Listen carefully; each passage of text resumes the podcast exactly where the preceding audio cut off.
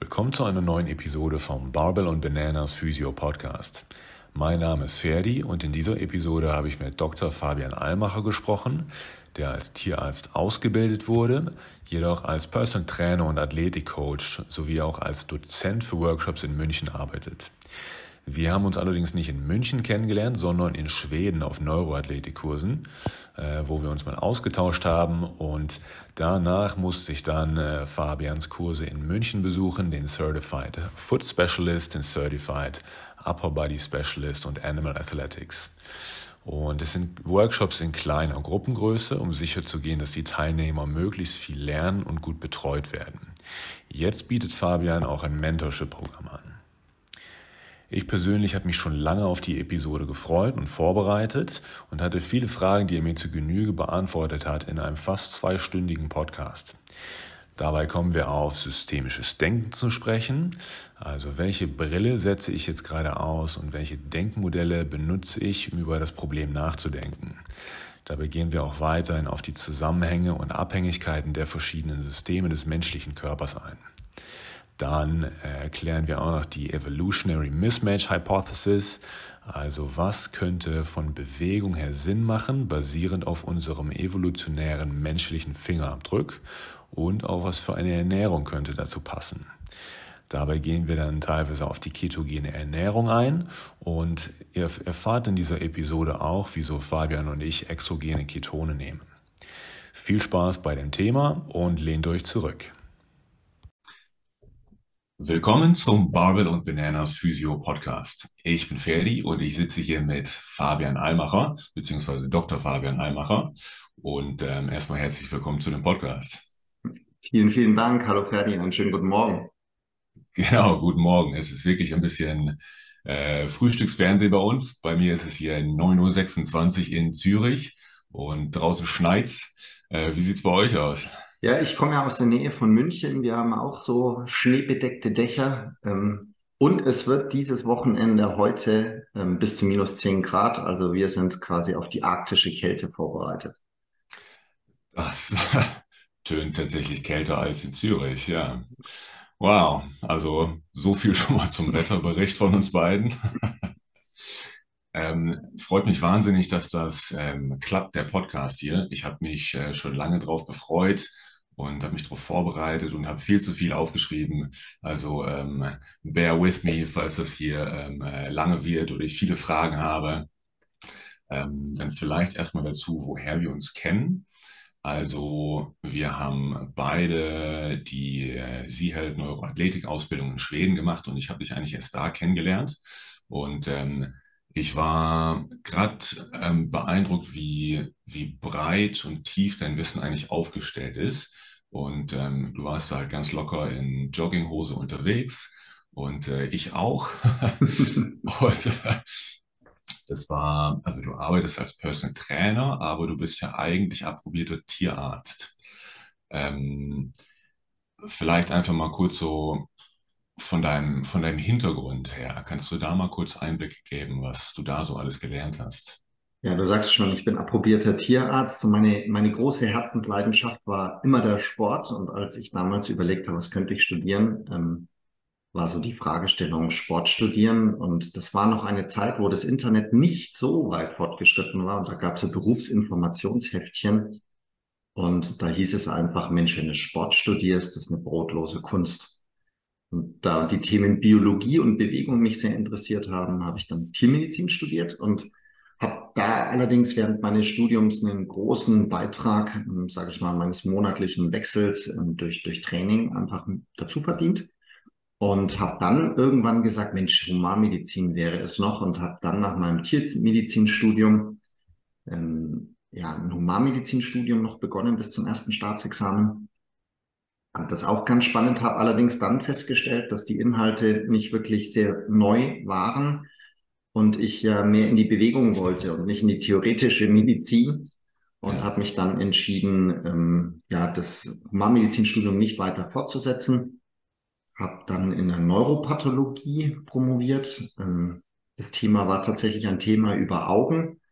Da war dann schon Interesse sozusagen geweckt und dann kamen all diese Neurothemen und ich habe einfach ja über die Jahre sehr, sehr viele unterschiedliche Ausbildungen gemacht. Ich habe im Yoga eine Ausbildung gemacht. Ich habe manuelle Therapietechniken mir angeguckt. Ich habe Ernährungsseminare besucht. Ich habe zum Thema Functional Training viel gemacht. Ich durfte eine sehr, sehr lange Ausbildung genießen in den USA zum Thema Functional Applied Medicine und Bewegung. Da geht es einfach darum, jemanden in der Bewegungskette am stehenden Menschen manipulieren zu können, ohne dass die Person auf dem Tisch liegt und passiv ist. Und es ist ein aktives Unterstützen. Ja, und so haben viele von außen gesagt, Mensch, das ist ja ein total Durcheinander und Potpourri, leg dich doch endlich mal auf eine Sache fest. Und ich habe gesagt, mich interessiert aber das, mich interessiert das, mich interessiert das. Und heute bin ich total dankbar, weil ich, wenn ich heute mit jemandem zusammenarbeite und es geht um Ernährung, im Tiermedizinstudium ist der Ernährungspart, wie Lebensmittel hergestellt werden, ist ein riesiger Teil. Also wenn heute jemand sagt, wie wird ein Käse hergestellt, das wissen wenige Menschen, weil man das natürlich auch auf dem herkömmlichen Weg nicht lernt. Und dementsprechend bin ich so froh, dass ich so viele Dinge mir angucken durfte. Mich interessiert Biodiversität extrem. Viele sagen ja, Mensch, du musst supplementieren, weil das und das fehlt. Ich sage, ja, stimmt, es fehlt viel. Was kann ich denn tun, dass eine Pflanze wieder mehr drin ist? Sprich, das ist auch so ein Steckenpferd von mir, dass ich mir so zum Thema Permakultur, Biodiversität viele Dinge angucke. Genau, und deswegen bin ich heute da, wo ich bin.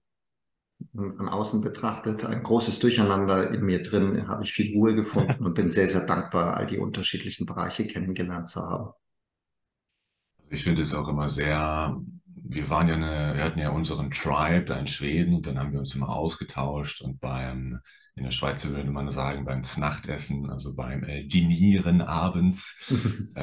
Und es war immer sehr spannend, was für unterschiedlichen Input du geliefert hast. Also beispielsweise Interspezies-Vergleich, dann hier mal was aus der Forschung vielleicht. Du hattest ja auch in der Forschung gearbeitet, 8 Jahre, richtig? Mhm, genau, in der klinischen Forschung. Es war eine Klinik im humanmedizinischen Bereich, in der wir klinische Studien durchgeführt haben. Da gibt es ja unterschiedliche Phasen der klinischen Prüfung. Also es gibt quasi Substanzen, die noch nie an einem Menschen quasi in irgendeiner Form Anwendung gefunden haben. Das sind sozusagen First-in-to-Man-Studien. Dann gibt es Studien, die in der, sage ich mal, biochemischen Zusammensetzung noch nie an einem Menschen erprobt wurden. Das ist First-into-Class, also First-into-Man, First-into-Class. Und dann setzt sich das so weiter fort über Phase 1, 2, 3, 4 Studien, also letztendlich wenn ein Medikament irgendwann mal in den Markt oder auf den Markt kommt, dann hat es verschiedene Phasen der klinischen Prüfung durchlaufen. Und da durfte ich für eine Klinik verantwortlich sein, in der wir solche Studien durchgeführt haben, zu unterschiedlichen Indikationen, zur Indikation Morbus Crohn. Wir hatten onkologische Erkrankungen, wir hatten Diabetes Typ 1, Typ 2, COPD, Osteoporose, rheumatoide Arthritis, Colitis ulcerosa, also sehr breit, Migräne, auch dort immer wieder diese Neurothemen. Und das war sehr, sehr spannend, weil man natürlich auch die Herangehensweise aus einer, sage ich mal, forschungsmedizinischen Perspektive sich anguckt und nicht ausschließlich sagt, so ist es im Lehrbuch, sondern man darf da auch ein bisschen kreativ sein in der Umsetzung. Und was da sehr großen Spaß gemacht hat, ist, dass wir viele Sponsoren hatten, wie es so schön heißt, die zwar ihre Studie schon im Kopf hatten, aber von der praktischen Perspektive her bei vielen Dingen, sage ich mal, nicht so aufgestellt waren. Wie ist das denn umsetzbar? Also wir haben einmal eine Ernährungsstudie gemacht mit 1000 Probanden. Diese 1000 Probanden, die durften dann immer wieder zu uns kommen.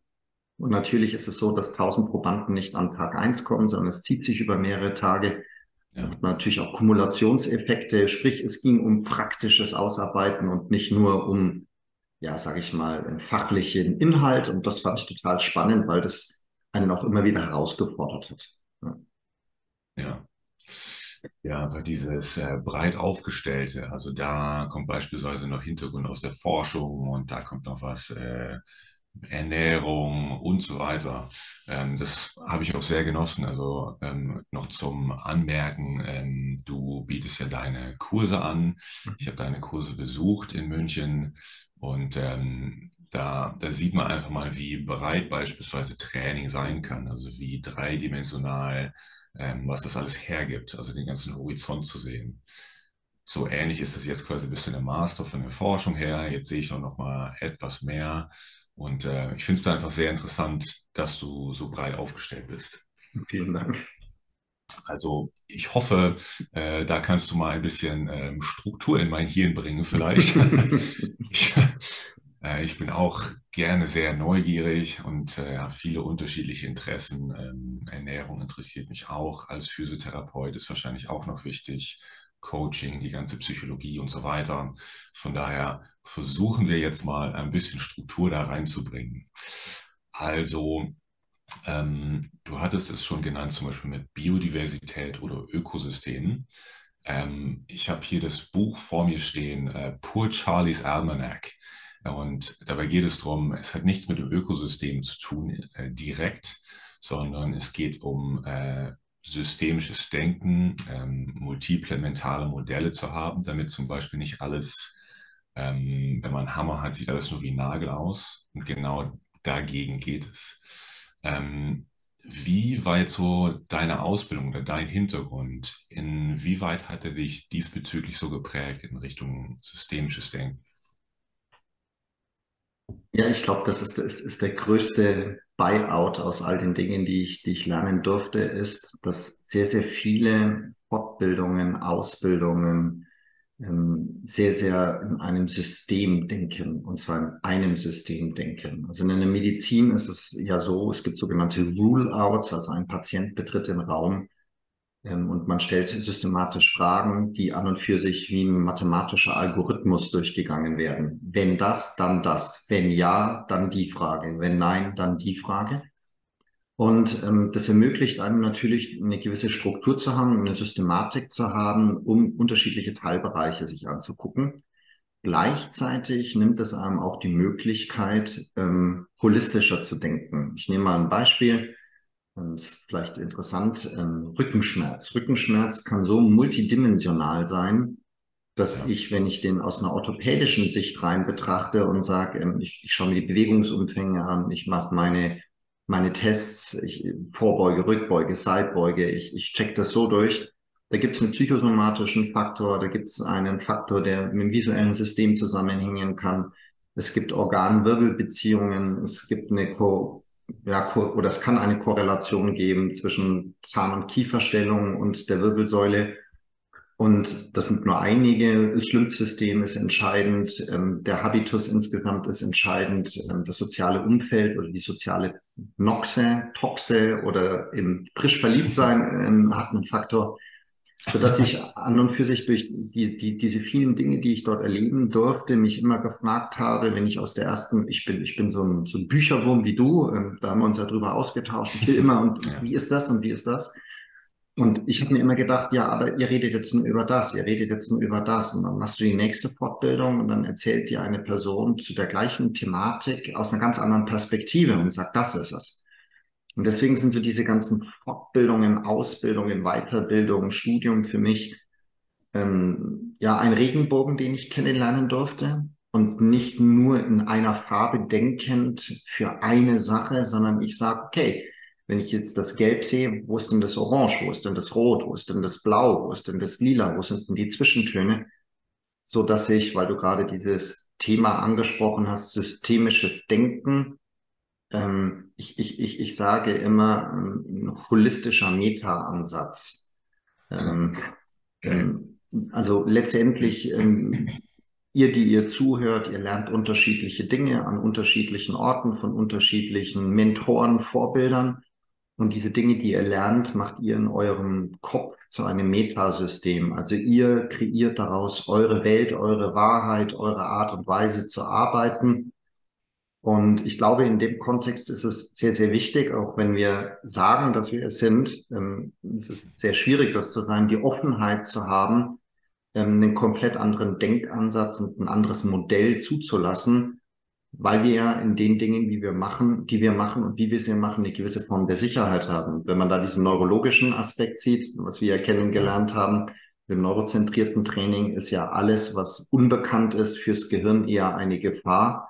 Und es gilt uns zu schützen. Und in dem Zusammenhang ist es natürlich so, wenn jemand kommt und eine These aufwirft, die all das, was wir bislang gelernt haben, in Frage stellt, ist das natürlich auch schwierig, das A anzuerkennen und zuzulassen, weil man dann ja auch rückblickend auf seiner Arbeit sagen dürfte, das, was ich vor einem Jahr gemacht habe, war falsch. Da habe ich einen anderen Denkansatz zu. Ich sage immer, ich mache alles, was ich jetzt mache, mit dem Wissen, das ich jetzt habe, bestmöglich. Sprich, wenn Dinge dazukommen, dann versuche ich, das einfließen zu lassen und mache vielleicht ein Testing, das ich vor 6 Jahren gemacht habe, heute nicht mehr so. Ja, also wie das Schöne im Prozess. Man lernt immer etwas dazu, kann sich hier nochmal erweitern und genau, kleiner Gruß an unseren gemeinsamen Freund Kolbjörn mit dem Metasystem. Das war wahrscheinlich eins unserer gemeinsamen Dinneressen. Hat mich auch gut geprägt, sein Input beispielsweise und dein Input. Und was ich letztens noch gelesen hatte, was ich recht spannend fand, vielleicht einfach so als kleines Bild, das war, ich habe den Namen vom Professor vergessen, aber er hat... auf einer Tafel hat er quasi, sagen wir mal, so zweidimensional aufgezeichnet eine Zelle und wie das so funktioniert, die einzelnen Organellen, bestimmte Zugänge. Und dann hat er aber gesagt, so, das, was hier auf der Tafel ist, das ist quasi so zwei- oder vielleicht dreidimensional, kann man sich vielleicht so vorstellen. Aber eigentlich wird das dem halt absolut nicht gerecht, weil eigentlich müsste es halt mindestens drei- oder vielleicht vierdimensional sein. Also die ganzen Systeme, die dann noch zusammenspielen, die Zelle interagiert mit dem und dem. Und ja, das fand ich recht spannender Input, weil da wird diese Nützlichkeit von diesen multiplementalen Modellen für mich nochmal etwas besser deutlich. Vielleicht als Ergänzung dazu, das ist ein schönes Bild aus der klinischen Forschung. In dem Moment, wo man ein Medikament, sage ich mal, in einer Phase 1 Studie an jungen, gesunden Probanden prüft, versucht man ein standardisiertes Umfeld zu schaffen. Also wenn die hospitalisiert sind, dann kriegen die alle das gleiche Essen. Die haben sozusagen den gleichen Tagesablauf.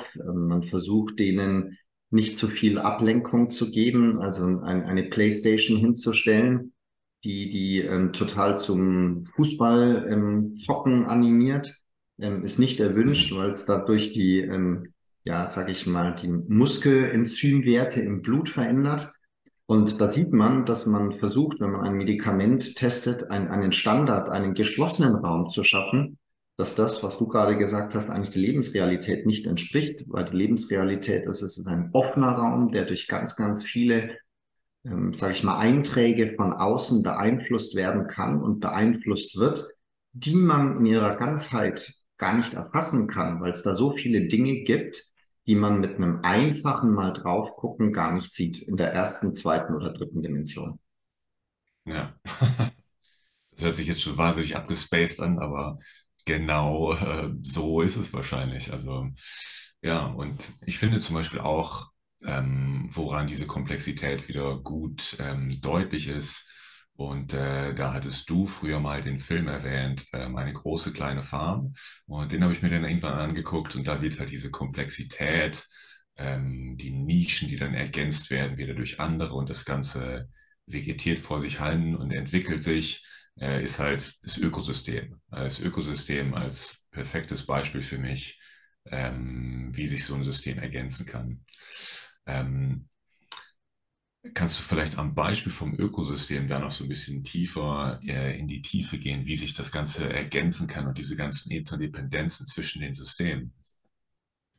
Ja, ich hatte vor kurzem ein Gespräch und dann sagt jemand zu mir, Mücken sind doch wirklich die unnützesten Tiere, die es gibt. Ich brauche keine Mücken, es sollte mir Schmetterlinge geben. Und dann musste ich lachen und habe mir gedacht, wenn wir unser Ökosystem angucken und uns einfach mal gucken, wie Insekten mit Säugetieren, mit Pflanzen, mit Einzellern, mit Pilzen sich gegenseitig ergänzen, befruchten, bekämpfen, gegenseitig beeinflussen, miteinander kommunizieren, dann ist das ja ein unfassbar diverses, riesiges System, das, und du hast jetzt den Film angesprochen, dort im Kleinen einfach mal vorgespielt ist. Für diejenigen, die den Film nicht kennen, ganz kurz, es ist ein Brachland, das kommt in den USA, das leider komplett zerstört ist. Und es gibt zwei Pioniere, ein Pärchen, die sich dort niederlassen und dieses ja komplett zerstörte, armenarte Land in kurzer Zeit in ein wirklich unfassbar diverses, vor Leben strotzendes Ökosystem umbauen. Und dieses Thema Biodiversität treibt mich eben deswegen so um, nicht weil ich Tierarzt bin, sondern weil ich feststelle, dass ich mit den Menschen, mit denen ich arbeite, die in der Stadt leben, die abgekoppelt sind von der Natur, die abgekoppelt sind von diesen Systemen, meinen, dass sie trotzdem komplett funktionieren können. Und das können wir leider nicht. Wir funktionieren nicht ohne Nahrung. Wir funktionieren nicht ohne gesunde Böden. Wir funktionieren nicht, wenn wir nicht anerkennen, was die Biosysteme und Ökosysteme um uns herum liefern, damit wir leben können. Und ich habe viele Kurse gemacht zum Thema Boden, Bodenaufbau, Bodenleben. Man sagt ja, ein gesunder Mutterboden hat in einer Handvoll Erde so viele Mikroorganismen, wie es Menschen auf dieser Welt gibt. Und wenn man sich überlegt, wie viel Boden wir auf dieser Welt haben, also wie viel Leben da an und für sich sein müsste, ist das natürlich maßgeblich die Basis für das, ja, für unser Leben. Und deswegen, wenn ich jetzt jemanden habe, wir sind ein bisschen rausgezogen aufs Land und mein großer Traum war immer, einen größeren Garten zu haben, damit ich dort meine eigenen Dinge in den größeren Formen anbauen kann wie in der Stadt. Und das kann ich jetzt auch. Und man beschäftigt sich so damit und dann kommen die Freunde und sagen, Mensch, warum brauchst du diese Fläche? Das ist ein totaler Quatsch.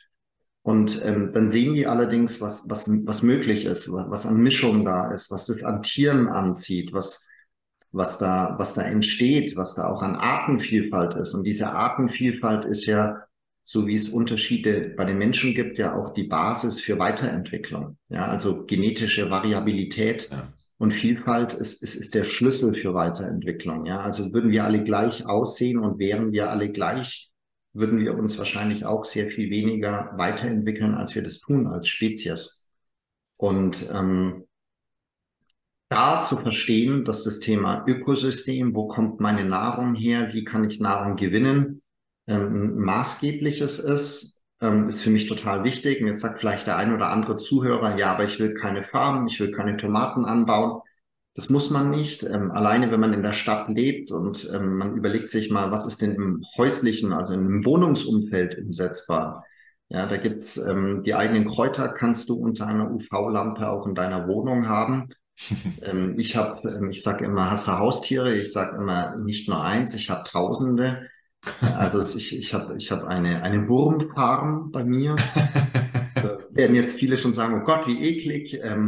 Das ist eine Box aus Holz und da kannst du deine Bioabfälle reinwerfen und da leben kleine Regenwürmer drin und die Regenwürmer machen das zu Mutterboden und diese Box, die riecht, wenn man die aufmacht, jeder, der sich davor ekelt, sage ich immer, riech mal rein und dann überwinden sich die Menschen, weil ich ihnen die Hand halte und sage, es riecht ja wie Waldboden. Dann sage ich, ja, es riecht wie Waldboden und da kann man einen Beitrag leisten, wenn man ein paar Dinge vielleicht selber macht, kleiner Balkon, Fenstersims, dass man für sich vielleicht auch mal wieder guckt, Mensch, wenn ich einen guten, gesunden Boden habe, habe ich auch eine andere Pflanze und die Pflanze hat andere Inhaltsstoffe.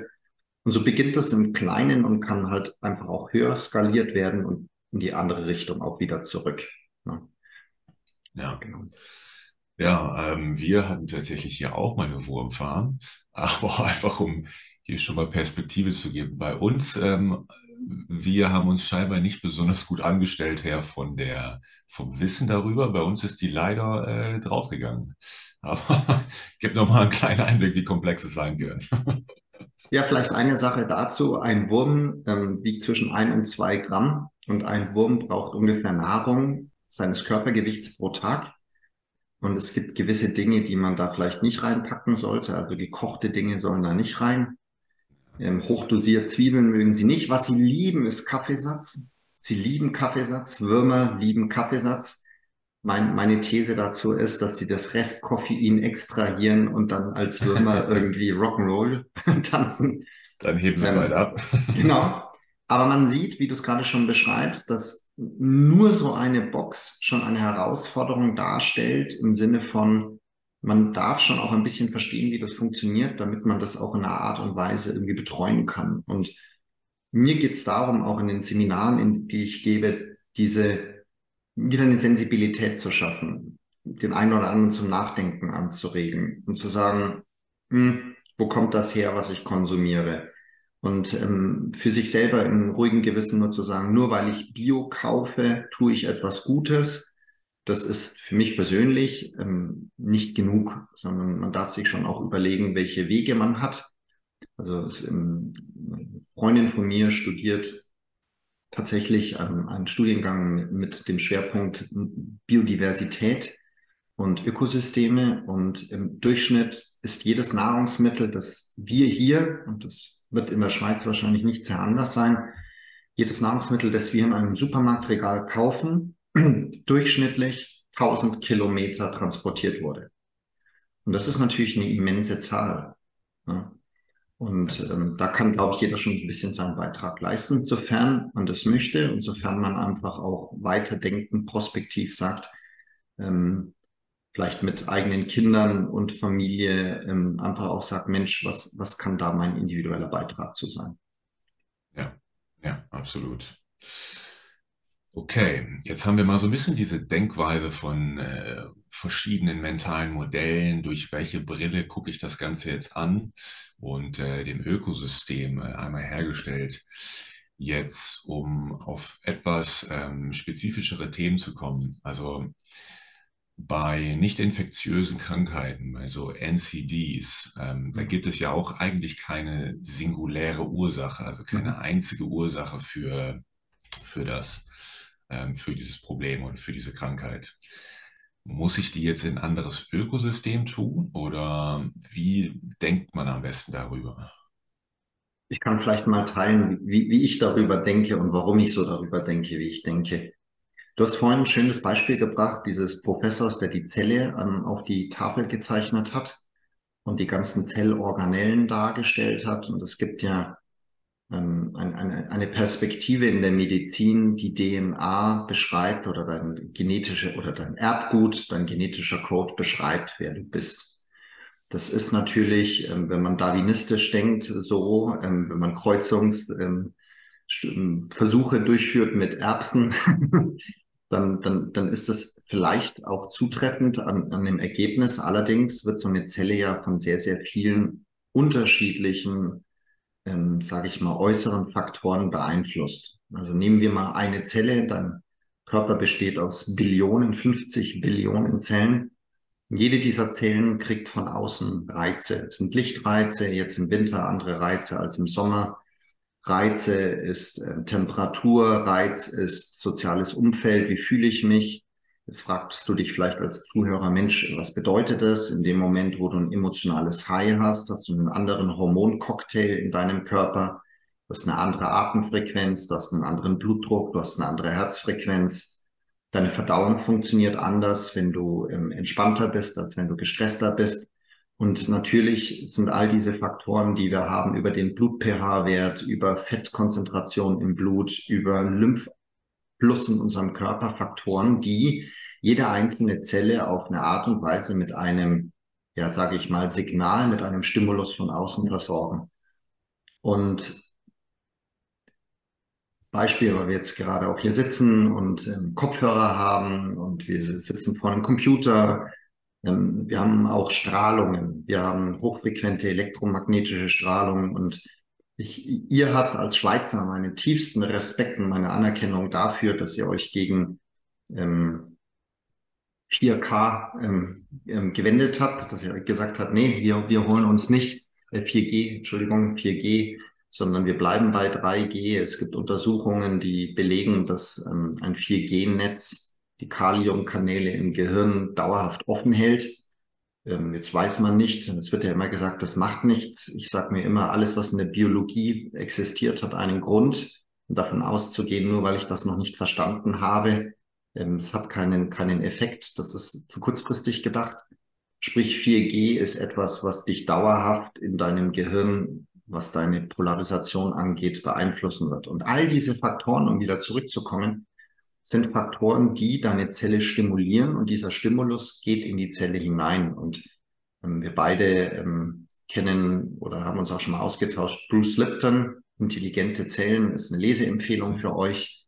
Ja. Das ist ein Buch, das sehr, sehr gut beschreibt, wie die Zelle darauf reagiert, und zwar der Zellkern. Also ein Signal trifft auf die Zelle auf, wird an den Zellkern übertragen, und der Zellkern reagiert auf dieses Signal. Dementsprechend produziert diese Zelle gewisse Proteine, gewisse Aminosäuren, gewisse, Fettsäuren, Membranbestandteile, Immunfaktoren, und entsprechendes Stimulus kann ich eben auch beeinflussen, was produziert wird. Und weil du jetzt gesagt hast, diese Erkrankungen, diese chronischen Erkrankungen, da komme ich wieder auf die geschlossenen Systeme zurück.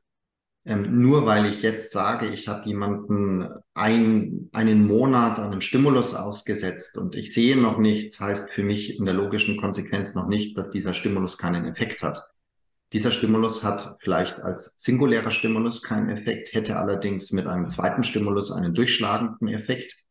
Und da gebe ich mal ein Beispiel. Ich habe im Rahmen meines Studiums ein Praktikum gemacht bei einer Firma, die auch im Pharmabereich Erstanwendung von Präparaten gemacht haben an Cynomolgus-Affen. Also das sind Affen, die, das waren keine Letalversuche für diejenigen, die die Hände über den Kopf zusammenschlagen, sondern die haben einen sehr, sehr ähnlichen Stoffwechsel, und die haben diese Substanz bekommen, und danach wird das Blut analysiert und man schaut, wie sind überhaupt die Abbauprodukte dieses Pharmakons, das ich da appliziert habe. Und man hat nichts gefunden, und ein Techniker hat eine HPLC, also ein Analyseverfahren, das ist ein Hochdruckverfahren, in Gasform, hat da was an der Maschine falsch eingestellt, und man hat rausgefunden, ups, eins der Abbauprodukte ist Blausäure. Sprich, durch einen Zufall, so wie auch Penicillin gefunden wurde, durch einen Zufall hat man entdeckt, oh, wenn man das so analysiert, dann finden wir das und das. Und um wieder auf diese chronischen Erkrankungen zurückzukommen, ich habe einige Menschen, onkologische Patienten, die ich betreuen darf, und ich bin da auch manchmal bei ärztlichen Konsultationen dabei, und ich frage dann immer ganz zurückhaltend, das Thema Ernährung ein Faktor sei, und ich habe bis jetzt in keinem der Gespräche jemals leider gehört, ja, es ist ein Faktor, es ist so multifaktoriell, weil man den Menschen keine Ja-Nein-Antwort geben kann, vermeidet man einfach da auch eine Unsicherheit zu geben. Ich denke, das ist die Erklärung, warum die Mediziner da sehr zurückhaltend sind. Und gleichzeitig ist es doch so, dass es Untersuchungen gibt, die manche Inhaltsstoffe von manchen Pflanzen sehr, sehr stark damit assoziieren, dass sie Krebszellen und entartete Zellen attackieren. Als Beispiel wäre da der Brokkoli als Nahrungsmittel zu nennen. Ja. Und dementsprechend sind diese chronischen Erkrankungen durchaus Erkrankungen, die durch viele äußere Faktoren auf die Zelle irgendwie zustande kommen. Und vielleicht hilft dem einen oder anderen von euch das Thema Biohacking. Wenn ich mir überlege, was sind Faktoren, die meinen Körper in der Schwingung, in einem natürlichen Zustand, in einem gesunden Zustand halten, nehme ich mal Schlaf, nehme ich mal Hydration, nehme ich mal Meditation, brauche ich eine Supplementierung? Ja, nein, wenn ja, was? Und ich sage, wenn ich mir diese unterschiedlichen Faktoren anschaue, welchen dieser Faktoren könnte ich beeinflussen, damit es dem Menschen, dem biologischen System besser geht? Und wenn ich da beim Schlaf bleibe, wie lang schlafen Menschen? Wann schlafen Menschen ein? Wie gut schlafen Menschen durch? Wachen sie immer um die gleiche Uhrzeit auf? Wenn ja, um welche Uhrzeit? Es gibt eine Organbeziehung zu unterschiedlichen Uhrzeiten, weil wir ja auch eine Organuhr haben aus der traditionellen chinesischen Medizin. Sprich, dann beginnt man, einen Faktor sich anzugucken, der einen maßgeblichen Effekt auf die Zelle hat. Natürlich in der Kombination mit anderen Faktoren. Ein anderer Faktor wäre, ich trinke abends 3 Gläser Rotwein. Klammer auf, hat natürlich einen Effekt auf meinen Schlaf, Klammer zu. Aber durch den Rotwein habe ich eine andere Stoffwechselaktivität meiner Leber. Durch die andere Stoffwechselaktivität meiner Leber habe ich eine andere Blutzusammensetzung. Durch eine andere Blutzusammensetzung habe ich einen anderen Effekt auf mein neurologisches System, auf mein Gehirn. Sprich, es spielt alles zusammen. Und ich sage immer, wenn man in den Bereich des Biohacking sich mal anguckt, könnt ihr einfach mal im Internet, geht mal auf Google, gebt Biohacking ein und geht dann auf Bildersuche und dann sieht man schon mal so diese Faktoren des Biohackings, die man sich ja detaillierter angucken kann. Und wenn man dort einfach mal die Menschen fragt, wie geht's dir denn in dem Bereich, was machst du denn in dem Bereich, kann man sehr, sehr viel Gutes tun, ohne vielleicht eine manualtherapeutische Anwendung zu haben, ohne ein Mittel zu verkaufen, ohne den Leuten zu sagen, du musst die und die Übung machen, sondern es sind Lifestyle-Faktoren, die ein dauerhaftes, sage ich mal, Verhalten irgendwo beeinflussen. Oder andersrum, das Verhalten beeinflusst den Lifestyle-Faktor. Ja, und deswegen bin ich bei diesen chronisch degenerativen Erkrankungen mittlerweile der Ansicht, du hast vielleicht genetisch eine Prädisposition, mehr als jemand anderer auf entsprechende Reize zu reagieren. Und gleichzeitig ist es so, dass du der Herr bist, du die Herrin bist, über welche Reize kommen auf mich. Und die kannst du modulieren. Und da bist du, das ist das Schöne, gerade bei denjenigen, die chronisch erkrankt sind. Ich habe auch jemanden mit Parkinson, Multiple Sklerose, dass diejenigen sich extremst damit beschäftigen, aufgrund dieser Chronizität, und beginnen dort wieder Kontrolle zurückzuerlangen und auch wieder ins Tun zu kommen. Was jetzt nicht heißen soll, dass so eine Erkrankung einfach wieder verschwindet, sondern was einfach nur heißt, dass man das modulieren kann, dass man die Lebensqualität wieder verbessern kann. Ne? Und man weiß ja, dass die Menschen sehr viel älter werden und immer noch älter werden.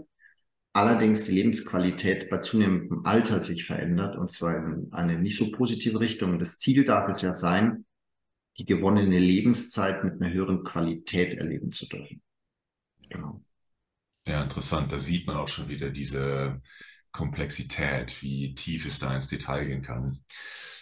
Jetzt für diese chronischen Krankheiten, für die nicht infektiösen Krankheiten, letztens habe ich einen Podcast gemacht mit Ben und da haben wir auch teilweise geredet über diesen Evolutionary Mismatch, also quasi unser Verhalten, unsere Lebensstilfaktoren passen vielleicht momentan nicht mehr ganz so sehr zu unserem Körper, also das oder zu dem Ökosystem, wie wir uns entwickelt haben.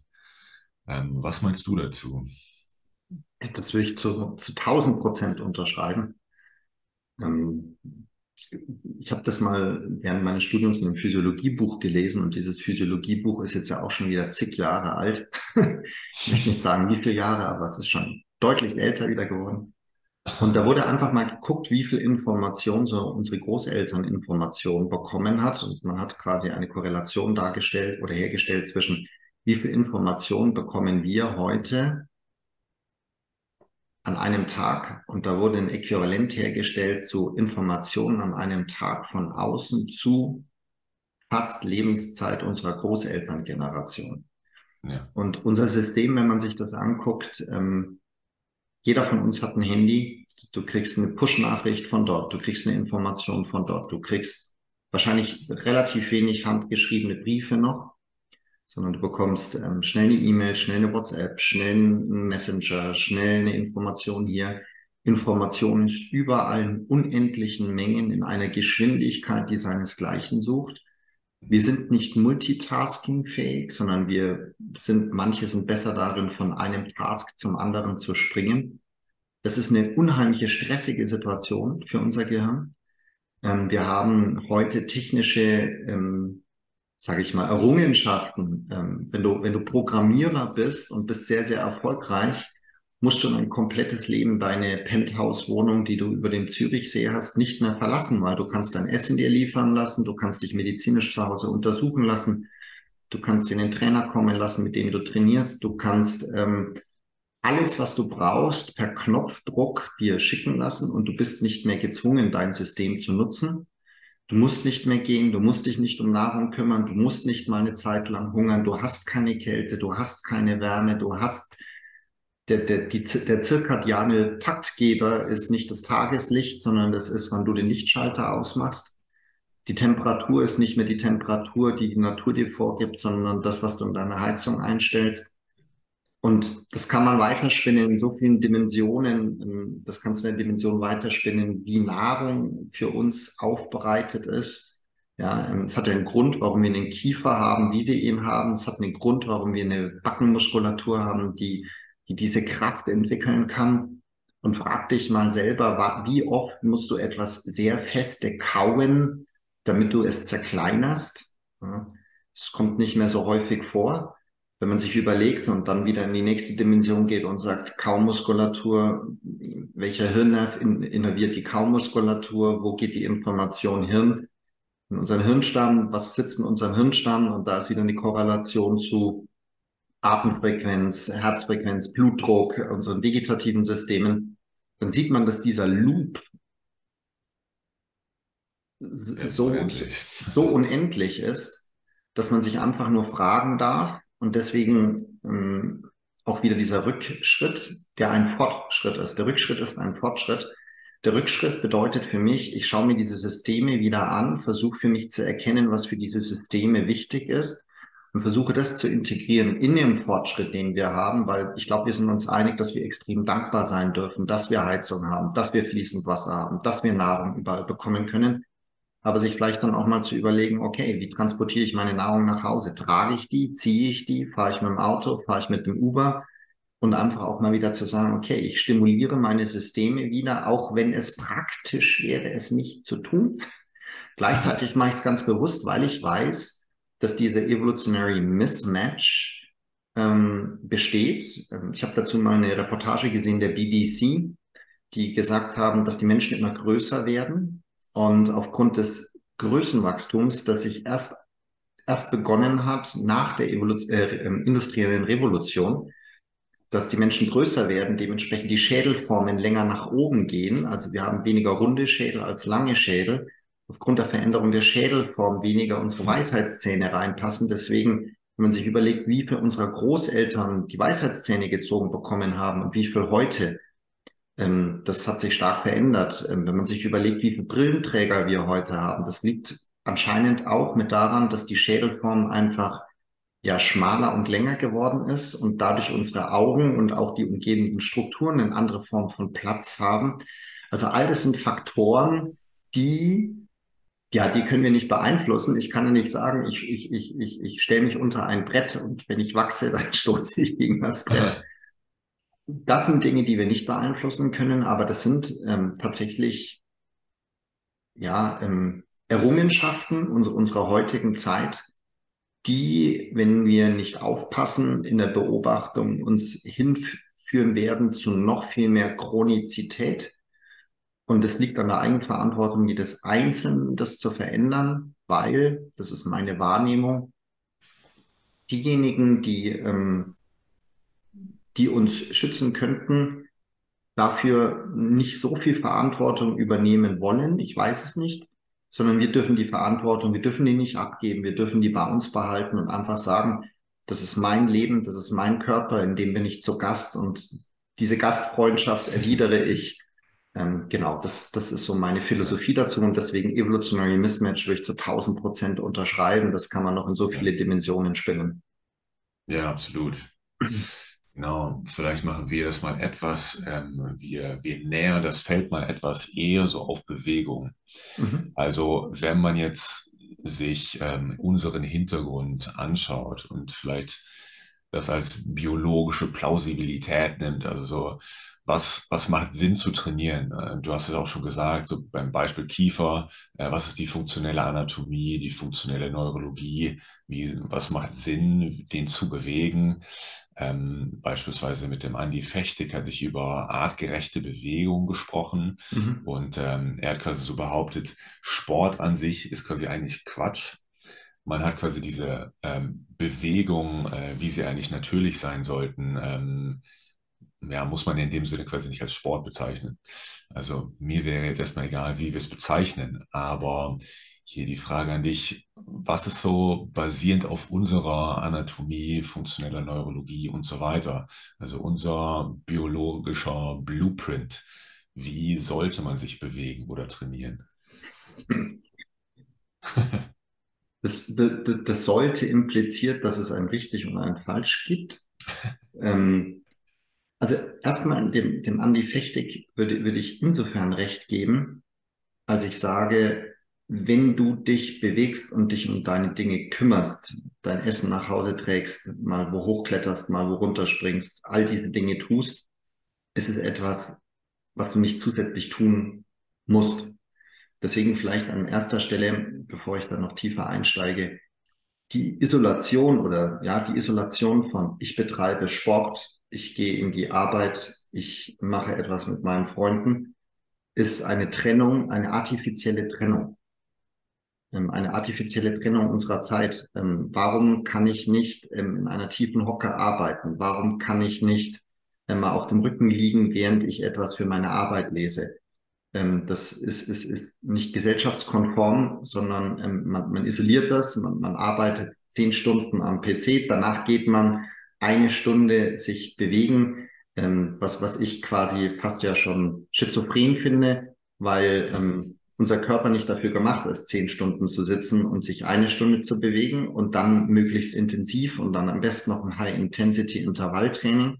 Sondern wir sind Treigjäger von der Evolution. Also wir laufen mit einem Speer ein Tier hinterher und jagen es über viele Tage und Stunden, jagen wir dieses Tier. Ich möchte jetzt keinen Affront gegen die Veganer in deinem Podcast aussprechen.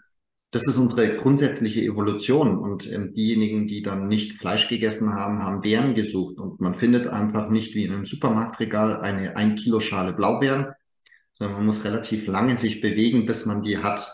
Wenn man sich jetzt so die Evolution anguckt und man schaut sich Kinder an, Babys an, was die so lernen im ersten Jahr, dann ist das total spannend, weil die rollen, die krabbeln, die ziehen sich wo hoch, die gehen in tiefe Hocke, die lassen sich plumpsen, die machen die unterschiedlichsten Dinge in diesem ersten Lebensjahr und beginnen dann die Welt zu erkunden, laufen überall hin.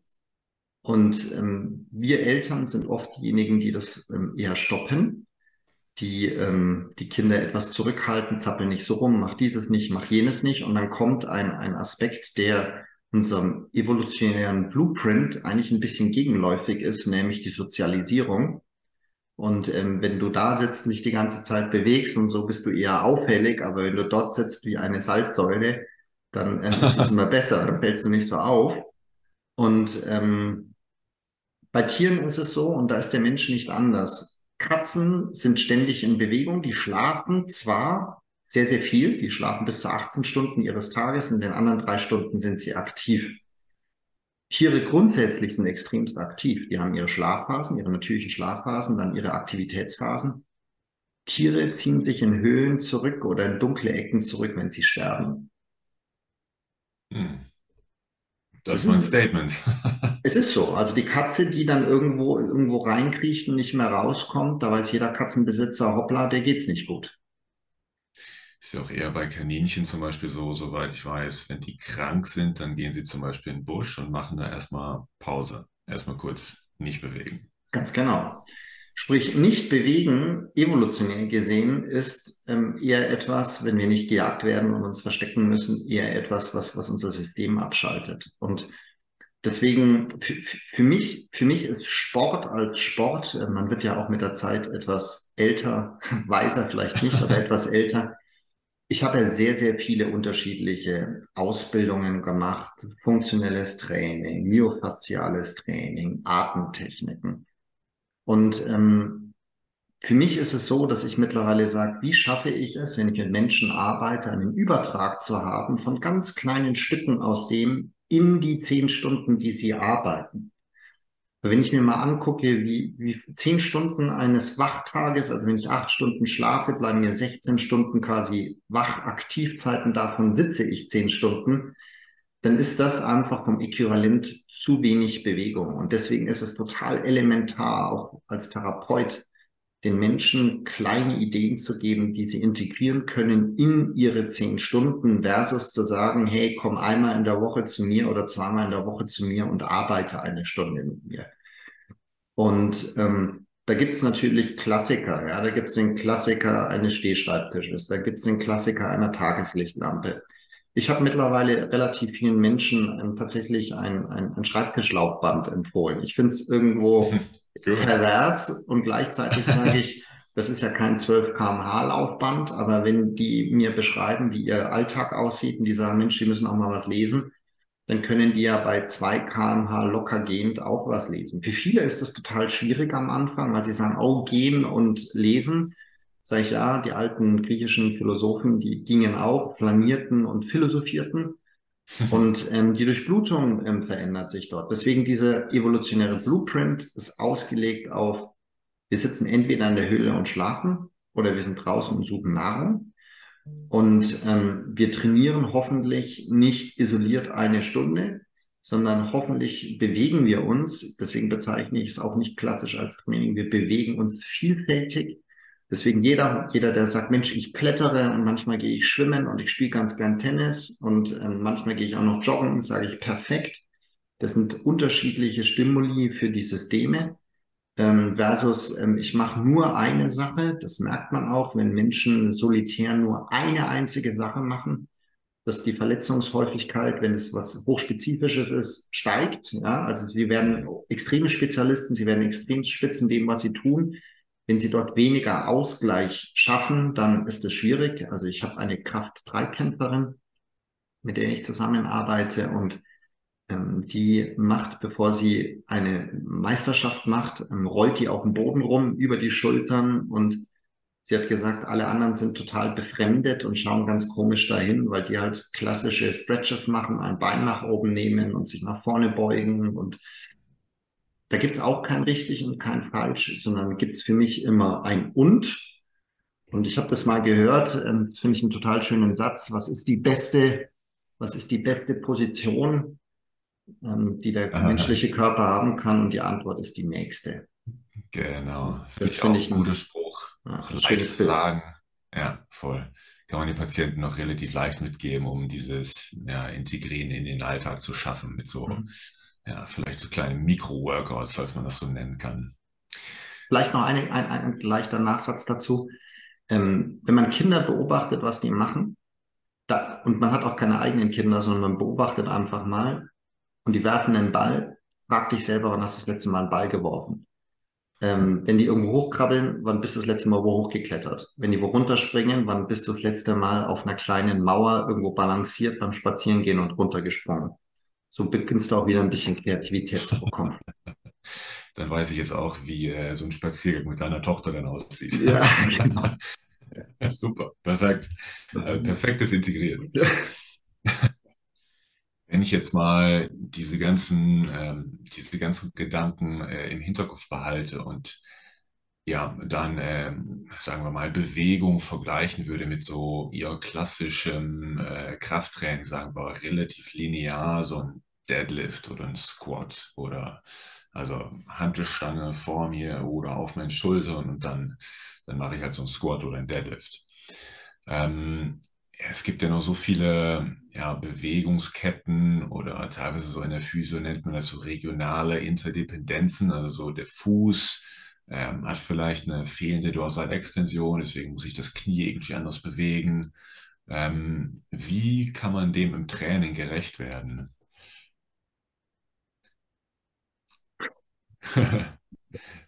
ist sehr komplex, also diese ganze Komplexität, das ist wieder eine schwierige Frage. Also das Erste ist natürlich immer, warum macht das jemand? Wenn jemand einen Deadlift trainiert oder eine Kniebeuge trainiert und der ist Kraft-3-Kämpfer, dann go for it. Das vielleicht mal vorneweg. Also ich möchte niemandem die lineare Bewegung wegnehmen. Ich beobachte das im Functional-Bereich, da wird der Squat, der Lunge, der Hinge, das wird als die sozusagen funktionellen Bewegungen deklariert. Und gleichzeitig sind das natürlich aufgrund der Linearität, linear heißt, da gibt es wenig Verdrehung im Körper, komische Fußpositionen zu komischen Wirbelsäulenpositionen, sondern das ist sehr gerade alles aufgebaut. Natürlich gibt es dazu extrem viel Untersuchungen, weil man diese Dinge auch sehr gut messen kann. Also eine lineare Bewegung von der Muskelaktivität zu messen, wenn ich da ein EMG draufklebe, ist natürlich bedeutend einfacher als eine Spiralbewegung, wie zum Beispiel eine Wurfbewegung oder eine Stemmbewegung sozusagen skalierbar zu reproduzieren. Deswegen, die Linearbewegung hat sehr viel mehr Forschung und Untersuchung, weil man dann sagen kann, bei einer Kniebeuge Vastus medialis arbeitet im Vergleich zum Vastus lateralis. So und so viel mehr bei der in der Fußposition. Allerdings, wenn ich die Ferse um 1 Grad nach oben nehme, dann passiert das und das. Das kann ich jetzt bei einer Wurfbewegung, wo ich vielleicht das Bein, nachdem ich geworfen habe, hinten abhebe, sehr, sehr viel schwieriger reproduzieren. Deswegen glaube ich, dass man, weil man dort einfach so viel weiß, auch davon ausgeht, okay, das sollen wir viel tun. Gleichzeitig sage ich für mich, wenn man das auch mal neurologisch anguckt, parallelständige, parallelsymmetrische Bewegungen sind das Komplexeste fürs Gehirn, was das Gehirn machen kann, weil ja ein Loop auf der rechten Seite abläuft. Also nehmen wir mal an, ich mache einen Bizeps-Curl rechts und ich mache einen Bizeps-Curl links. Dann gibt es ja eine Kreuzverschaltung über Großhirn und Kleinhirn, eine Stabilisationskomponente über den Hirnstamm und die findet gleichzeitig rechts und links statt. Bei dem niedrigen Gewicht ist dann eine leichte Dysbalance oder eine leichte Abweichung total irrelevant. Bei dem großen Gewicht kann da so, sage ich mal, 2% Output-Differenz natürlich einen riesigen Unterschied machen fürs orthopädische System. Deswegen ist für mich Training bei sehr ambitionierten Leuten, Freizeitsportlern, ich habe einen U19-Bundesligaspieler von Bayern München, das Entscheidende für mich ist, wenig parallel ständig zu machen, wenn man auch die Kriterien anguckt der Neuroplastizität. Und es gibt so 10 Kriterien der Neuroplastizität. Und einer der Faktoren ist, hat es eine Relevanz und hat es eine Spezifität. Die Spezifität bei einer parallelständigen Bewegung, sage ich mal, wenn du nicht professioneller, entschuldigt bitte alle Coaches, die sehr viele Deadlifts machen, kein professioneller Sackhüpfer bist, wirst du nicht parallelständig sehr viel Bewegung machen oder halt einfach deine Disziplin im Gewichtheben ist. Ne? Dann musst du es natürlich tun. Deswegen für mich ist es so, ich versuche sehr dreidimensional in unterschiedlichen Fußpositionen, Oberkörperstellungen, Rotationen, Seitneigung, also diese 3 Bewegungsebenen, sage ich mal, wie so einen Webbix-Würfel. Vielleicht diejenigen, die ein bisschen jünger sind, kennen das nicht mehr. Das war ein viereckiger Würfel, jede Seite hatte eine Farbe und den konnte man zueinander drehen. Und das Ziel war es, in relativ kurzer Zeit die jeweilige Würfelseite wieder so zu drehen, dass die Farbe wieder gleich war. Also rote Seite, weiße Seite, grüne Seite. Und so wie man diesen Würfel drehen kann in unterschiedlichen Richtungen, so versuche ich im Training sehr, sehr viel zu drehen, zu rotieren, Seite zu neigen, zu versetzen und eine hohe Variabilität reinzubringen. Weil das Gehirn ist eine Mustererkennungsmaschine. Pattern Recognition nennt sich das. Und dein Gehirn versucht immer zu sagen, okay, war ich da schon mal, kenne ich das schon, ich war schon mal sehr ähnlich, integriert die Information und reagiert darauf. Und wenn ich in gewissen Positionen nie gewesen bin, hat dein Gehirn keine Vorerfahrung. Und diese Vorerfahrung möchte ich ja über Training, über Bewegung, über Bewegungsempfehlungen irgendwie treffen, dass die Menschen sagen, Mensch, ich bewege mich so ganzheitlich, ich bewege mich so verrückt, ich krabble am Boden, ich rolle am Boden, ich heb mal was hoch, ich trage mal was Schweres, ich renne mal wohin, ich kletter mal rauf, ich neige, ich lehne mich mal wo nach unten und versuche was hochzuheben, sodass du letztendlich all diese Bewegungsvariablen mal durchgespielt hast. Eine Freundin von mir arbeitet in der Grundschule und darf man keinen Putzelbau mehr machen, also eine Rolle vorwärts, weil die Verletzungsgefahr für die Nacken zu groß ist. Und dann habe ich nur gesagt, ja gut, aber wenn ein Kind mit dem Fahrrad in die Schule fährt und mal absteigt, also ungewollt absteigt, hat sie nie eine Rollbewegung geübt. Das ist ja etwas, was bei uns im Gehirn nicht gespeichert ist. Und deswegen ist für mich dieses lineare Training ein ganz, ganz kleiner Baustein. Also wenn mir jemand sagen würde, von 100% Training, wie viel würdest du da linear machen? Dann wären das vielleicht bei mir, und das wäre sehr großzügig, 5 bis 10% für einen Freizeitsportler. Weil der Freizeitsportler, und wir sind alle irgendwo Freizeitsportler oder ambitionierte Hobbysportler, Wenn, wie gesagt, die Disziplin nicht die lineare Disziplin ist, dann setze Fokus darauf, die Variabilität einzubringen ins Training, um möglichst viele unterschiedliche Stimuli über dein propriozeptives System zu geben, über dein visuelles System zu geben, über dein vestibuläres, also dein Gleichgewichtsorgan zu geben. Und auch wenn deine Organe gequetscht, gedreht, gebeugt, gezogen, durchgewalkt werden, was es ja im Yogischen sehr, sehr viel gibt, dann hast du auch ein interozeptives Signal. Und all diese Signale zusammen ergeben, sage ich mal, ein gutes Bild im Gehirn. Und dieses gute Bild, das wollen wir haben. Wir wollen aktiv sein, wir wollen präsent sein, wir wollen unsere Umgebung gut wahrnehmen.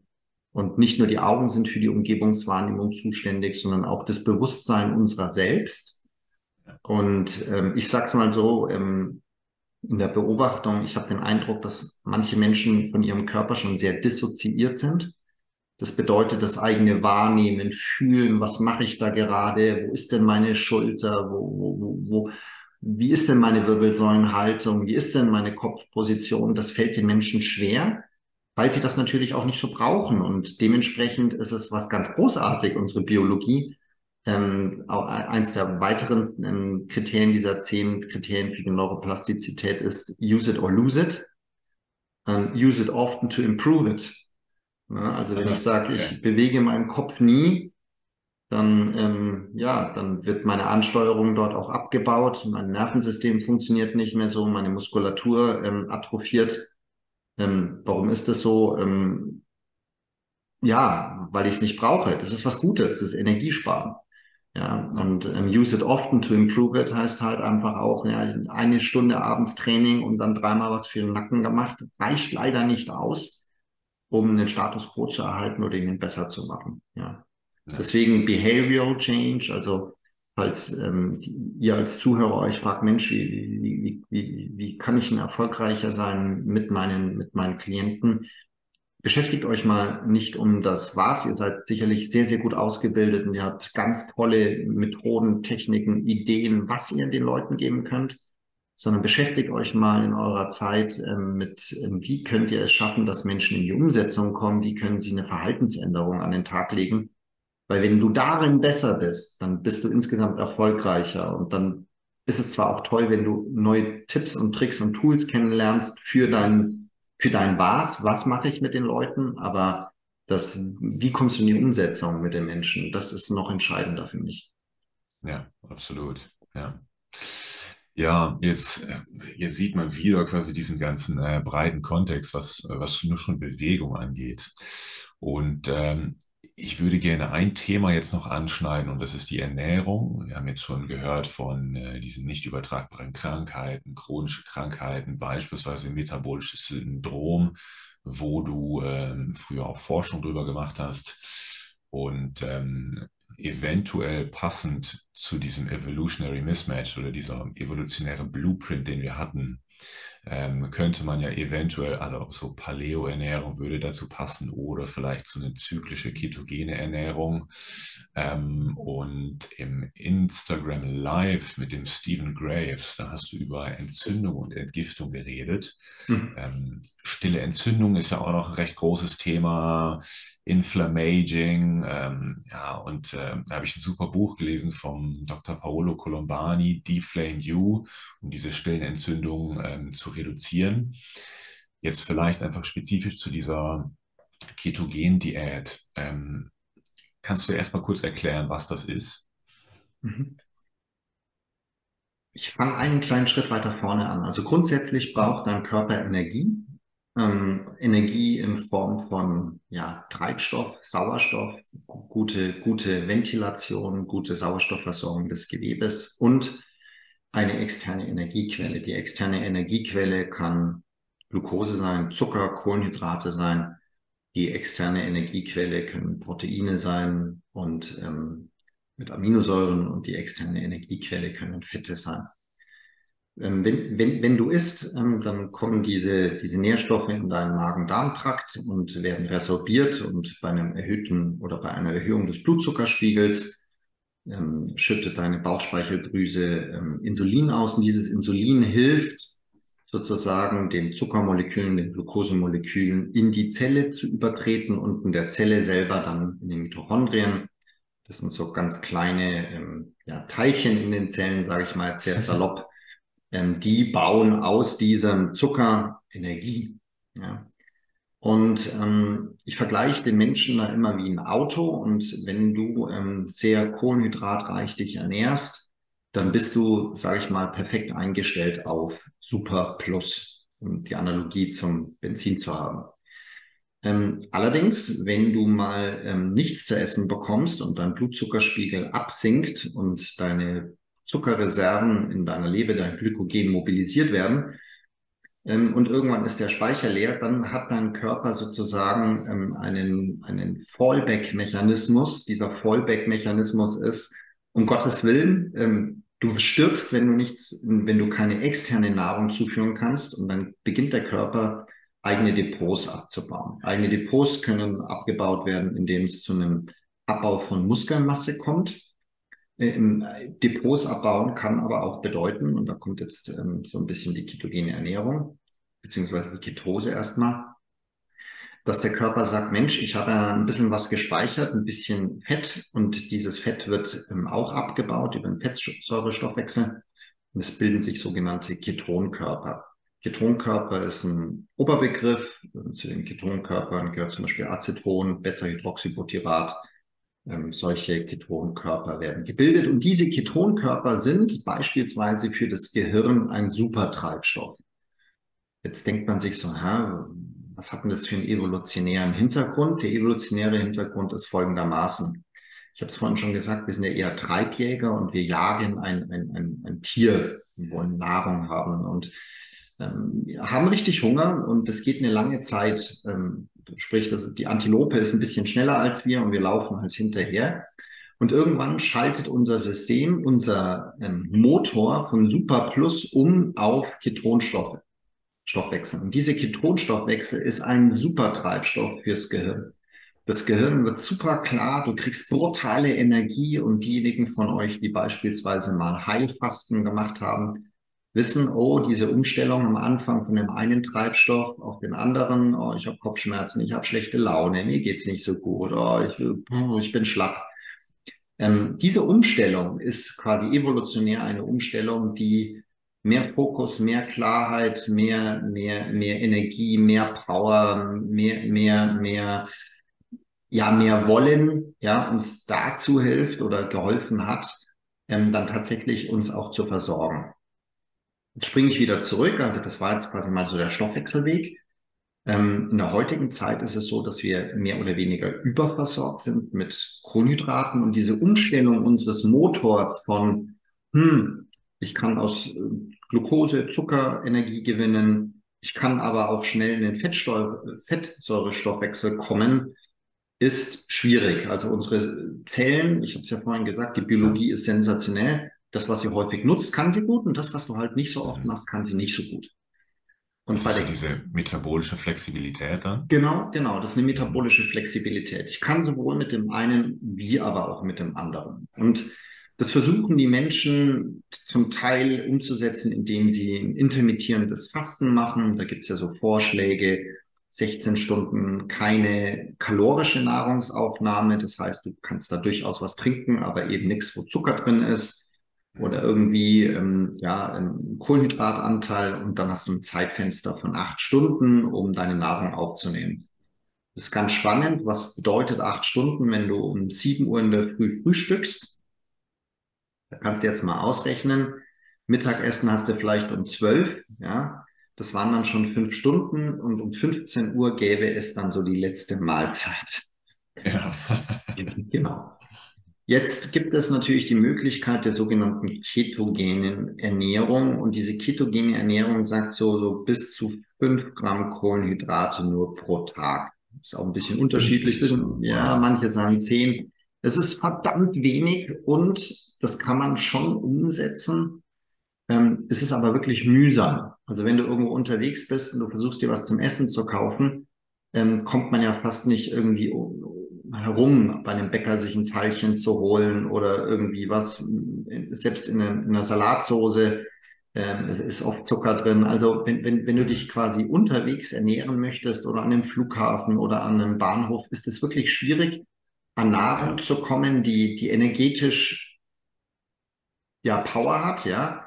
Und ein Snickers beispielsweise ist es dann nicht, sondern du bräuchtest eigentlich irgendwie ein Protein oder eine fettreiche Geschichte.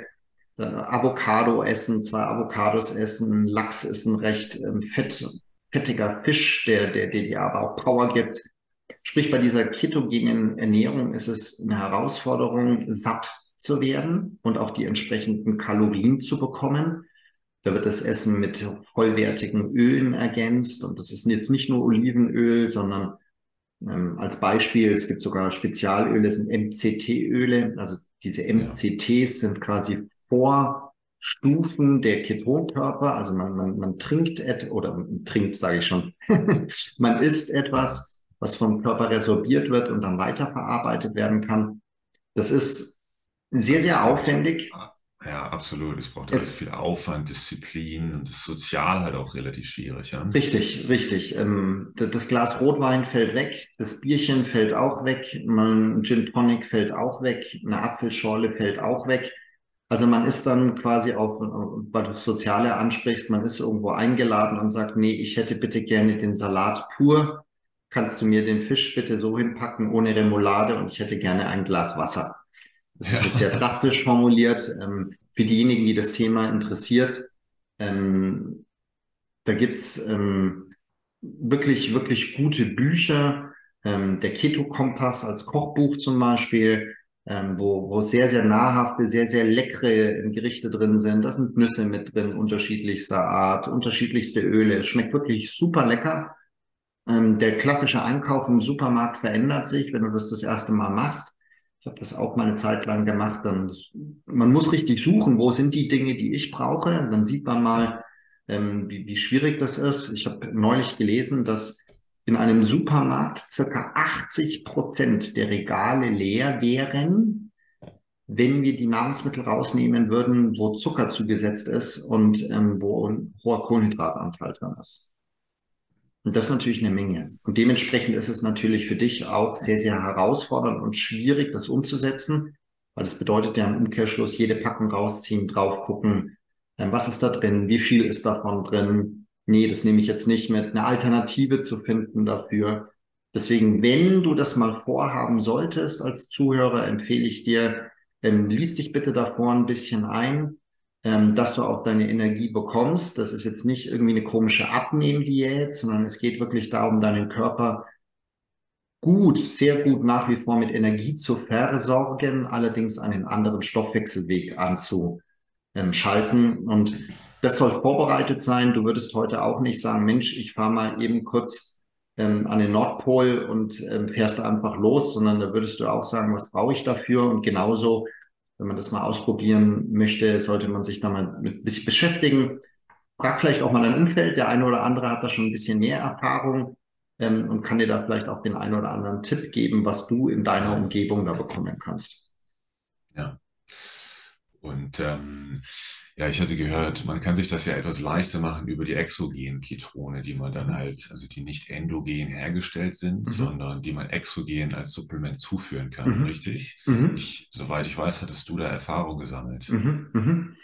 Also vielleicht für die Sportaffinen, der Sieger der Tour de France dieses Jahr, der nimmt sogenannte Ketonester. Also das ist, sage ich mal, das Crystal Meth der exogenen Ketone.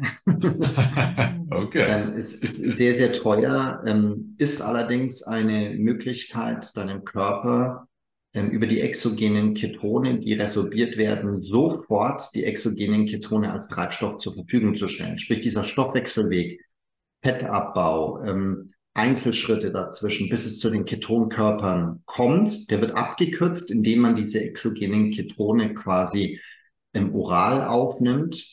Und da gibt es die sogenannten Ketonsalze auch. Die kann man lösen, die gibt es in Pulverformen.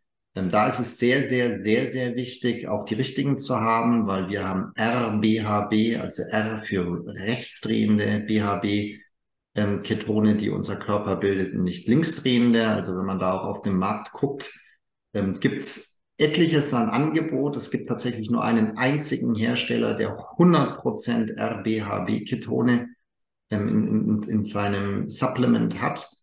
Und der Vorteil daran ist, dass dein Körper damit sehr schnell die Ketonkörper wieder als Energiequelle bekommt und damit auch diesen Mechanismus, Ketonkörper als Energiequelle zu nehmen, auch mal wieder ankurbelt. Also ich sag mal, das ist wie so eine verstaubte Schreibmaschine. Die entstauben wir mal, dann schütteln wir die mal, dann tauschen wir das Farbband aus, dann gucken wir mal, dass hinten die Rolle entsprechend vielleicht nochmal ausgetauscht wird. Und genauso ist es hier. Der Körper kriegt die zugeführt. Die helfen, wir hatten ja heute ein paar Themen, oder insgesamt die Ketose, also das, was da an Molekülen entsteht, hilft bei stillen Entzündungen, ist ein super Treibstoff fürs Gehirn, hilft dir, wenn du so ein bisschen so ein Prokrastinierer, so einer bist, mache ich nicht jetzt, mache ich später. Du kriegst da, ich habe es ja gesagt, warum, wenn du das Tier jagen möchtest, es gibt dir einen Fokus, das gibt dir eine Aufmerksamkeit im Hier und Jetzt. Man hat krasse Effekte bei chronischen Darmerkrankungen. Wenn du dich mal einliest als Therapeut und sagst, bei Epilepsie kann das eingesetzt werden, da wurde schon vor über 200 Jahren die ketogene Diät beschrieben als ein Tool, diese Episoden zu minimieren oder sogar vollständig zu reduzieren. Und deswegen bin ich ein ganz, ganz großer Freund von diesen exogenen Ketonen. Warum? Soll man jetzt schon wieder was nehmen? Nee, ich war viele Jahre gar nicht so offen für sowas. Und wie du es ja eingangs gesagt hast, wir haben uns ja kennengelernt, indem wir uns viel intensiver mit der funktionellen angewandten Neurologie beschäftigt haben. Und wenn man Neuroplastizität sich anguckt, also dass Menschen ihr Gehirn, und das ist ja altersunabhängig, ihr Gehirn wieder verändern können, dann brauchen sie für diese Veränderung Energie. Und im Umsetzen mit all diesen tollen Dingen, die ich dort gelernt habe, habe ich festgestellt, dass die Leute das kognitiv zwar verstehen, die verstehen, das sollte ich machen, aber die kriegen es einfach nicht hin, die sind platt, die sind müde, die haben ihr anderes Leben. Und dann will ich auch noch, bitte mach doch noch das, und das kriegen die einfach nicht hin. Wenn ich denen allerdings eine Energiequelle gebe, und das ist jetzt nicht das Dextroenergen, sondern ich gebe also einen Zucker, sondern ich gebe ihnen einen Ketonkörper, dann kommen die leichter in die Umsetzung, dann haben die Power dafür, dann schlafen die besser, dann sind die besser regeneriert. Wenn man sich anguckt, Neurogenese oder die Tiefschlafphase, das ist die Phase in der Nacht, die dein Gehirn sozusagen mal wieder zurück auf Null setzt, dich erholt. Ja? Und da wirken die, da helfen die. So ist das für mich ein Tool geworden, das ich total spannend finde. Ich habe eine Marathonläuferin, mit der ich arbeite. Und ich bin selber viele Jahre Marathon gelaufen, und da gab es ja diese Fluids, diese externen Power-Gels, die man da trinkt, ja. Allerdings ist es ja so, wenn ich jetzt irgendwie nicht einen Weltrekord laufe unter 2 Stunden, sondern wenn ich jetzt als Freizeitläufer vielleicht um die 3,5, 4 Stunden laufe und ich habe meine Energiedepots leer, dann ist es ja die Frage, wo kriege ich jetzt Energie her? Und wenn man dort zum Beispiel auch adaptiert ist, und deswegen wurde es in der Tour de France eingesetzt, oder wird es eingesetzt, es wird auch im Fußball, im Profibereich eingesetzt, es gibt einige englische Clubs und spanische Clubs, die das mit einigen Spielern machen, dann ist es natürlich großartig, wenn ich eine schnell verfügbare Energiequelle habe, die nicht so einen Blutzuckerabfall danach hat und ich brauche wieder was. Kennst du vielleicht, wenn du im Büro arbeitest, du holst dir schnell den Riegel, ja. Blutzuckerspiegel geht hoch und so eine Stunde später, bumm, wieder unten. Sondern du nimmst was zu dir, was diese Blutzuckerspiegelspitzen nicht verursacht, deinen Blutzuckerspiegel dadurch sogar stabilisiert und dir trotzdem die Power gibt. Genau. Ja. Und deswegen bin ich da ein ganz großer Fan davon. Wir hatten uns ja schon mal drüber unterhalten gehabt, und für den einen oder anderen Zuhörer, der da Interesse hat, noch ein bisschen tiefer einzudringen, kontaktiert da gerne mal den Ferdi, der ist da auch ganz interessiert drin und hat da auch schon ein paar richtig coole Dinger gefunden, ja. Was ich im Austausch gehört habe. Sprich, also wenn ihr da Interesse habt, wendet euch gerne mal an ihn, da kriegt ihr mehr Infos. Ja, genau. Für mich war das halt so interessant, dieses Thema, weil ich ja jetzt die letzten 2 Jahre so primär mit Concussion-Patienten gearbeitet hatte und einfach die Fragestellung quasi, ob man da durch diese exogenen Ketone quasi so ein bisschen cheaten kann und vielleicht ein bisschen abkürzen kann, die Energie noch zu pushen, weil die Fatigue teilweise auch noch sehr groß sein kann. Genau, ist ein sehr spannendes Thema und deswegen danke für deinen Input. Also dann, das sind diese Ketone oder diese ketogene Diät. Hilf mir bitte nochmal kurz, das so ins große Ganze, in diesen evolutionären Kontext zu integrieren. Also ich hatte mir das eine Zeit lang so vorgestellt und korrigiere mich, falls es falsch ist. Also es gibt ja so Feast- and Famine-Cycles oder zum Beispiel Sommer und Winter.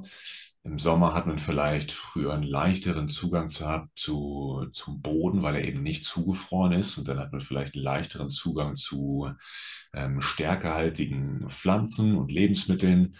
Und wenn der Boden zugefroren ist im Winter, hat man vielleicht eben nicht so diesen Zugang zu stärkehaltigen Lebensmitteln. Macht es deswegen irgendwie Sinn, diese ketogene Diät so zyklisch zu betreiben, oder was sind da so Vorteile, Nachteile oder wie macht das Ganze Sinn? Jein. Das ist, wenn wir davon ausgehen, dass wir hier leben, wo wir hier leben. Wenn man sich jetzt aber mal anschaut, du lebst irgendwo als Eskimo, dann ist ja der Boden ganzjährig gefroren, sag ich mal. Richtig. Wenn man sich die Ernährungsweise anguckt, wenn die Robben und Fisch essen, dort ihr Protein und letztendlich auch ihr Fett zu sich nehmen. Dementsprechend, also es gibt regional Unterschiede, die ja immer mehr wegfallen. Wir haben uns ja vorhin drüber unterhalten gehabt, was sind die Effekte durch diesen Evolutionary Mismatch. Also du setzt dich heute in den Flieger und in 12 Stunden steigst du auf den Bahamas aus dem Flieger und kannst dann dort mitten im Winter 5 Wochen lang frische Früchte essen, die extrem kohlenhydrathaltig sind. Grundsätzlich geht es darum, denke ich, zu sagen, okay, es gibt immer Phasen unterjährig, wo ich mehr Nahrung zur Verfügung habe und weniger Nahrung zur Verfügung habe. Ja, also wenn ich mir jetzt eine Fruchtfolge anschaue oder mir überlege, wann gibt es Äpfel, dann gibt es Äpfel ja auch nur in einem sehr kleinen Zeitfenster im Jahr. Und ich habe mal eine Zeit lang nichts, ich habe heute den Begriff des Biohacking schon angesprochen, also was deine Zelle braucht, ist gewisse Form von Extreme. Absolute Kälte, absolute Hitze. Deswegen Sauna gehen, wenn du keine Herz-Kreislauf-Thematiken hast, ist absolut wichtig und wertvoll. Kälte ist absolut wichtig und wertvoll, da könnten wir den eigenen Podcast draus machen. Lichtexposition ist extrem wichtig. Nahrungskarenz und Nahrungszufuhr, auch mal im Übermaß. Ich sage auch mal, ein sehr fettiges Essen zu essen, das vielleicht von außen vielleicht auch mal eher als ungesund deklariert wird, fordert deinem System ja auch mal ab, damit umgehen zu müssen. Ja? Interessant. Das ist ja auch sozusagen wie ein Muskel, den ich trainiere, den ich austrainiere und den ich in die totale Ermüdung schicke. So ist ja auch mal etwas zu essen, was total widersinnig ist, weil es so fett ist, weil mein Magen-Darm-Trakt damit so beschäftigt ist. Auch sozusagen ein Stretch, sage ich, ne? Im Ende des funktionellen Spektrums. Und ich sehe es einfach so, wir haben schleichend ein Überangebot in unserer Ernährung über Zucker, das den Zucker nicht verteufeln soll, sondern Zucker ist ein extremer Geschmacksträger, deswegen ist Zucker in so vielen Nahrungsmitteln enthalten. Und dieser Geschmacksträger ist für uns etwas in unserem Gehirn, der das Belohnungszentrum anspricht. Und ob ich jetzt Kokse oder Zucker nehme und das Gehirn angucke, das sind gar nicht so unterschiedliche, wenn nicht sogar gleiche Areale, die da aufleuchten in einem PET-Scan. Das bedeutet also, wir haben eine gewisse Abhängigkeit. Und diese Abhängigkeit, kann man jetzt sagen, na, ist es was Gutes, ist es was Schlechtes, möchte ich so nicht beurteilen. Ich sage, es schiebt dein System in eine Richtung eines Stoffwechselweges, der alleine gesehen nicht der einzige ist, den wir haben. Und Das ist für mich das Entscheidende. Ich möchte diese Flexibilität haben in meinem Körper, dass das, was mein Körper kann, wofür gemacht ist, was wir evolutionär mitbekommen haben, dass er dieses komplette Spektrum der Möglichkeiten, nicht nur im Training, sondern eben auch, was den Metabolismus angeht, geben kann. Das ist für mich das Entscheidende. Und manche Menschen machen das sehr authentisch schon, ja. Manche meinen, sie machen das. Ich habe jetzt eine Kundin, die hat zu mir gesagt, ja, ich ernähre mich total ketogen und so und ich keinen Zucker und dann frage ich so, was sie isst und dann, da sind extremst viel Früchte drin, da sind extremst viel Karotten drin in ihrer Ernährung und ich so, okay, ich liebe Bananen und dann sage ich, ja, das ist jetzt nicht ketogen, das ist jetzt vielleicht unter dem Aspekt Industriezucker richtig, allerdings ist das jetzt nicht ketogen. Also mir geht es eher darum, dieses funktionelle metabolische Spektrum zwischen, ich kann richtig gut, wenn ich mal hier gefühlt eine Cola trinke, powern, ich falle aber nicht gleich danach runter in ein totales Zuckerkoma, und komm da nicht raus. Also ein Zeichen dafür, dass dein Metabolismus da schon verschoben ist, dass du mittags isst und danach wirklich in so ein totales Zuckerloch fällst. Also wirklich so sagst du, boah, ich bin so müde, ich könnte nicht hin, ich bin total fertig. Das ist eher schon ein Zeichen dafür, dass du nach diesem Zuckerpeak einen Zuckerdown hast und dein Körper da nicht mehr so gut drin ist, das weich abzufedern. Und das sind für mich schon so die ersten... Ja, anamnestisch, wenn ich mich mit jemandem unterhalte, die ersten Anzeichen dafür, dass ich sage, das müsste ich mir eigentlich mal angucken, weil du kommst mit einem Schmerzthema zu mir. Das Schmerzthema möchte ich gerne lösen und ich brauche dafür ein funktionierendes Gehirn. Und es funktioniert einfach anders, wenn du metabolisch da eher, sage ich mal, carb-orientiert aufgestellt bist, als wenn du auch die Flexibilität hast in die andere Richtung. Genau. Deswegen ist das für mich wirklich ein Go-To.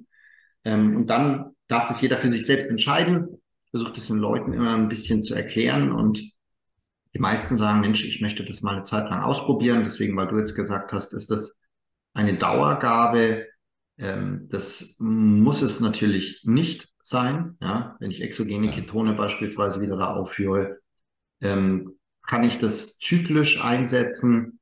Ich persönlich nehme exogene Ketone und wenn ich eine stressige Zeit habe oder wenn ich auf einem Kongress bin oder wenn ich irgendwo eine Fortbildung halte und weiß, da werde ich jetzt nicht so essen, da bin ich jetzt auch irgendwie angespannt und fokussiert, dann erhöhe ich die Dosis an diesem Tag und dann kann es auch durchaus mal sein, dass ich ein total entspanntes Wochenende habe und dann sage ich, nee, lasse ich ganz weg, bin ich einfach ich. Ja, verstehe.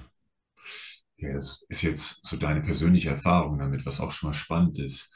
Wie ist denn deine Erfahrung mit deinen Kunden und exogenen Ketonen? Das ist eine sehr, sehr gute Frage. Also die meisten fragen mich, was soll ich denn spüren? Und diese Frage beantworte ich natürlich nicht, sondern deswegen ist es so wertvoll, im Vorfeld zu sagen und zu wissen, bei diesen, sage ich mal, softeren Faktoren, hey, wie schläfst denn du? Hast du häufiger Kopfschmerzen? Hast du Müdigkeitsphasen unterm Tag? Schmerz, also gerade Gelenkschmerzen, solche Themen, ist ein Riesenthema. Ja? Und dann hast du ja eine Anamnese und viele sagen, ich spüre nichts. Und dann sage ich, du, sag mal, wie schläfst denn du? Ja, jetzt wo du sagst, ich schlafe schon besser. Okay, wir haben doch uns über deinen rechten Ellbogen unterhalten. Wie ist denn das? Ja, jetzt? Stimmt eigentlich. Tennis gespielt, da hat es mir jetzt gar nicht so wehgetan. Also viele Menschen nehmen gar nicht so unbedingt die Veränderung wahr. Das ist eine Fraktion. Die andere Fraktion, zu der gehöre ich, als ich die das erste Mal genommen habe, hatte ich das Gefühl, nach so einer halben Stunde die totale Erleuchtung zu haben. Also jetzt nicht spirituell, sondern ich so, wow, was ist das? Totaler Fokus, total im Machermodus. Dieses Thema, boah, ich brauche jetzt mal einen Snack zwischendrin, habe ich nicht, ich bin total klar, kann Dinge wegarbeiten, von denen ich gar nicht wusste, dass ich dazu in der Lage bin. Das gibt's auch. Was man wissen darf im Rahmen dieser Umstellung, dass sich manche Symptome erst verschlimmern können. Das bedeutet, dass wenn Menschen sowieso irgendwie in einem Gelenk was haben oder so ein Fatigue und sind, boah, ich habe mich jetzt ehrlich gesagt noch müder gefühlt. Manche beschreiben, seitdem ich die nehme, habe ich total Hunger. Okay. Total. Ich habe viel mehr Hunger als davor. Und Ketone wirken eigentlich auf dein Hungerhormon Prelin in der Form, dass du nicht so viel Hunger hast. Das ist aber ein klarer Indikator dafür, dass die sich davor energiemäßig unterversorgt haben. Okay. Und jetzt knallt es durch, dass das System sagt, hey, wir haben eigentlich immer zu wenig gehabt, jetzt kriegen wir endlich mal einen Supertreibstoff, der uns versorgt und der fällt runter und ich brauche was. Also nicht dann sagen, nee, die wirken nicht, die wirken immer, die kann man auch messen, die kann man übers Blut messen und da gibt es nichts Klareres, als sich die Fingerspitze anzupieksen und einfach mal die Ketonkörper zu messen. Bei den Formen der Ketone, die ich nehme, manche kann man ja über den Urin nachweisen, in dem Fall übers Blut. Manche kannst du über die Ausatmenluft deklarieren. Wie gesagt, die sind übers Blut. Und diese Umstellung kann, wenn ich in diesem funktionellen Spektrum wieder denke, hart sein für die Leute, weil natürlich der Motor am Anfang ein bisschen stottert und das eine Herausforderung darstellt. Das geht so 2-3 Tage so, kann das gehen und dann fallen die danach ganz weich auf die Füße und es geht ihnen ziemlich gut. Das ist bei einem klassischen Fasten oftmals sehr viel brutaler, weil da kommen die so richtig auf den Zug, kriegen dann noch Kopfschmerzen dazu, kriegen richtig schlechte Laune. Genau, also es ist eine Möglichkeit. Ist ein bisschen softer, ganz genau. Aber das darf man einfach wissen. Und kommt es zu einer Erstverschlimmerung, das darf man auch wissen, dann weiß man, dass das System wirklich dysbalanciert ist. Ja. Wenn jemand da sehr gut drauf anspricht, merkst du schon, oh, der ist da metabolisch flexibler und der kann da ganz gut mit umgehen. Ja, interessant. Okay. Ja, vielen Dank. Also ich finde in diesem ganzen Kontext integriert, das ist ein super spannendes Thema und was für mich irgendwie Sinn macht, das klingt für mich biologisch plausibel. Genau, deswegen werde ich die dann, ich habe auch schon welche bestellt, im Januar probiere ich die dann aus. Dann berichte ich dir mal, wie meine Erfahrung ist. Mach das, ich freue mich auf den Austausch. Ist gut. Ja, super. Also wir sind schon lange dran und so zum Abschluss habe ich immer noch 3 Fragen für meine Gäste. Und die erste, also um es vielleicht nochmal zu erwähnen, ich glaube, deine Seite ist auch Integrity Trainer. Mhm. Und was bedeutet Integrität für dich? Ja, ich bin auch alter Lateiner und Integritas ist die körperliche Unversehrtheit. Ja. Und die körperliche Unversehrtheit hat eben diese vielen Facetten. Da gehört eine emotionale Unversehrtheit dazu. Jeder Mensch von uns trägt irgendwo Namen. Da gehört für uns eine physische Gesundheit dazu. Also schmerzfrei, selbstbestimmt im Leben zu sein. Und das hängt natürlich von super vielen Faktoren ab. Da haben wir uns über sehr, sehr viele heute unterhalten. Deswegen diese Integritas, also die körperliche Unversehrtheit in all ihren dimensionalen Facetten, das ist so das, nachdem ich versuche zu suchen, besser darin zu werden, um das den Menschen zu geben, die zu mir kommen, mit denen ich arbeiten darf. Und das ist so eine Reise, die, glaube ich, nie endet, weil man immer noch was dazu lernt, sieht, sich austauscht, auch das Gespräch mit dir jetzt hier. Vielen, vielen Dank. Da kommen ja auch wieder Impulse und Anstöße, die das tagtägliche Tun verändern und deswegen dieser Titel Integrity. Genau. Ja, super, danke dir. Ja, die zweite Frage ist, da kannst du auch so viel ausholen, wie du möchtest. Wir haben schon sehr viel über Bewegung gesprochen. Hier ist die Frage, welches Bewegungs- oder Trainingsthema ist deines Erachtens über- oder unterbewertet? Mhm. Also was überbewertet ist, das mache ich in einem Satz mal zusammengefasst. Es gibt die FIBO, das ist die Fitnessfachmesse, die größte Fitnessfachmesse der Welt, die einmal im Jahr stattfindet. Und man versucht immer etwas Neues zu erfinden über ein neues Tool, ein neues Prop. Wahnsinnig tolle Entwicklungen, wahnsinnig tolle Geschichten und gleichzeitig, der Dr. Schleib würde sagen, alter Wein in neuen Schläuchen. Ja. Man erfindet das Rad da nicht neu. Ich glaube, da gibt's, also man überschätzt, wenn man meint, dass dort die Neuheit kommt. Und die Neuheit bedeutet für mich revolutionär neu. Eine Sache nehme ich raus, das ist alles, was so über Technologie sich entwickelt. Da ist eine wahnsinnige Entwicklung auf dem Markt, dass man mit Gadgets arbeitet, mit Computern arbeitet, Speedcords arbeitet und quasi eine künstliche Intelligenz von außen dazu packt. Das ist natürlich ein Bereich, der das Training unterstützt, allerdings das Thema der Bewegung selber nicht revolutioniert, weil Bewegung bleibt Bewegung. Nur ist es die Frage, wie ich jemanden stimuliere. Was, glaube ich, für mich unterschätzt ist, vielleicht liegt es an meinem Background als Tierarzt, vielleicht liegt es daran, dass ich mich sehr auch mit Biomechanik von Vierbeinern beschäftige, ist bodennahes Arbeiten. Ich weiß ja auch, du machst auch ein bisschen BJJ, Brazilian Jiu-Jitsu, Bodenkampf. Es geht mir jetzt am Boden nicht zwingend ums Kämpfen, es geht für mich um organische, weiche, runde Bewegungen am Boden und sei es Rollen, sei es mal ein Rad, sei es ein Handstand, sei es ein Purzelbaum über nur eine Schulter, sei es irgendwie mal auf dem Boden irgendwie versuchen, sich zu bewegen und das versuchen in den vielen Facetten umzusetzen. Das finde ich was sehr, sehr wenig gemacht wird. Unser erster Schritt in unseren Gedanken ist gleich wieder, welches Tool kann ich einsetzen? Du, der du da zuhörst, die da gerade zuhört, du lebst im tollsten Tool der Welt, nämlich in deinem Körper, und der hat so viele Möglichkeiten, so viele Dimensionen, so viel Potenzial, dass ich glaube, dass man, und das ist für mich unterschätzt, dass wir erstmal uns darum kümmern dürfen, dieses Potenzial auszuschöpfen, bevor wir dann schon wieder etwas dazu nehmen, um da zusätzlichen Stimulus zu bekommen.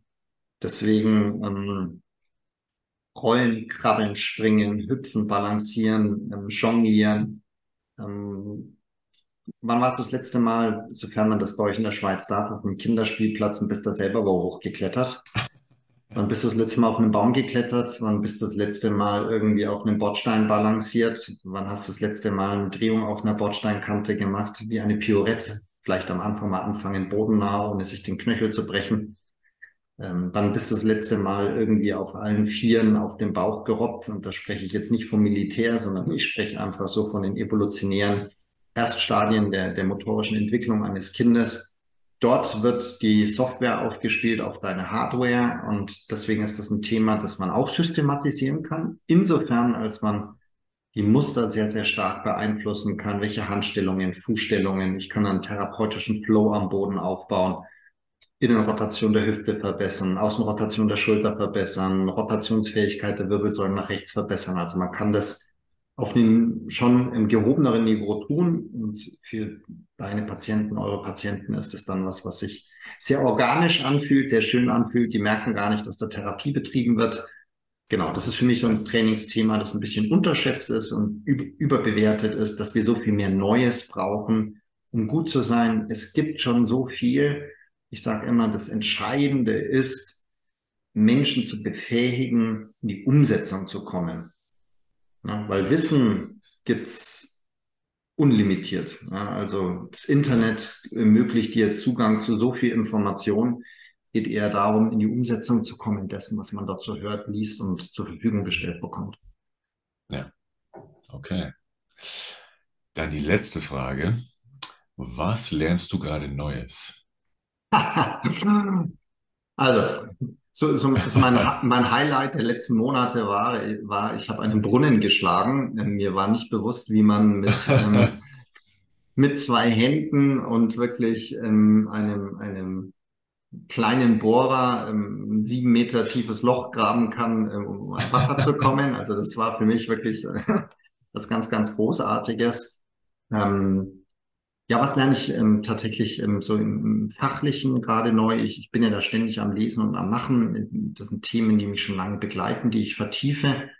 Und da ich ja auch im Ausbildungsbereich tätig bin, beschäftige ich mich sehr, sehr intensiv gerade damit, wie ich es schaffen kann, dass dieses Wissen in die Umsetzung bei den Menschen kommt, und beschäftige mich damit, welche Tools ich nutzen kann, wie ich das nutzen kann, dass man kleine Wissenshäppchen sukzessive den Menschen gibt und die in die Umsetzung kommen. Also wie darf ein Curriculum aufgebaut sein, um nicht nur Monkey See, sondern Monkey Do Ja. Und diesen Transfer irgendwo hinzubekommen, auf eine Art und Weise, der die Menschen nicht überfordert, also nicht dieses, ich bin 2 Tage wo in einem Workshop, in einem Seminar und danach bin ich wieder mir allein überlassen, sondern eine längere Betreuung zu haben, die in der Art und Weise sicherstellt, dass man in die Umsetzung kommt. Und das ist ein immenses Thema und da gibt es, glaube ich, auch einen Punkt, den viele für sich, die großartige Therapeuten sind, großartige Trainer sind, gar nicht so sehen, ist nämlich, was ist denn tatsächlich dein Leistungsangebot? Wie definierst und formulierst du deinen Mehrwert? Und wie kannst du dir damit auch ein Standbein aufbauen, das dich auch trägt, auch finanziell trägt? Ja, ich denke, dass es ganz, ganz wichtig ist, auch zu sagen, okay, was ist da meine Definition? Wie möchte ich arbeiten? Nur am Patienten? Möchte ich jeden Tag 10 Patienten haben? Möchte ich einen anderen Mehrwert schaffen für meine Patienten, außer dem, was ich quasi analog mache? Gibt es eine Form von digital? Wenn nicht digital, wie kann ich eine größere Population erreichen? Es muss ja nicht nur immer ein digitales Produkt sein. Und das, denke ich, ist eine ganz, ganz wichtige Geschichte, damit all diejenigen, die sich für sowas hier interessieren, sich diesen Podcast anhören. Vielen Dank dafür. Einfach auch nach außen hin, sage ich mal, wie so ein Stein, der ins Wasser fällt und so nach außen kleine Wellen sich fortsetzen, du als Therapeut einfach auch einen Impact hast, der nicht nur lokal ist, sondern der Impact, der einfach auch größer ist. Das ist ein Thema, mit dem ich mich beschäftige, weil ich einfach mit sehr, sehr vielen Menschen arbeiten darf, die im Trainer-Therapeuten-Bereich sind. Ich habe Mediziner, die da kommen und merke einfach, dass das ein großer Part ist, der den Menschen und den Kollegen helfen kann und Kolleginnen helfen kann, da einfach noch besser drin zu werden. Und genau. Es geht dann so ein bisschen auch um Selbstbestimmung und es geht ja auch darum, neben der Berufung, die wir haben, um unseren Beruf auszuführen, auch die Perspektive zu haben, eine gewisse Form von Freiheit und Unabhängigkeit zu haben. Ne? Ja. Man hört raus, dass das ein Herzensprojekt für dich ist. Von daher da weiterhin viel Spaß und viel Erfolg. Vielen Dank. Dann einmal vielen Dank an die Zuhörer, die uns hier zuhören. Vielen Dank an dich, Fabian. Vielen Dank, dass du dir die Zeit genommen hast. Das ist auch nicht selbstverständlich. Und dann, falls euch die Episode gefallen hat, dann dürft ihr gerne auf Gefällt mir drücken. Ihr dürft den Podcast bewerten. Ihr dürft das teilen mit den Leuten, die das vielleicht auch gefällt. Und damit sage ich vielen Dank an euch alle und bis zum nächsten Mal.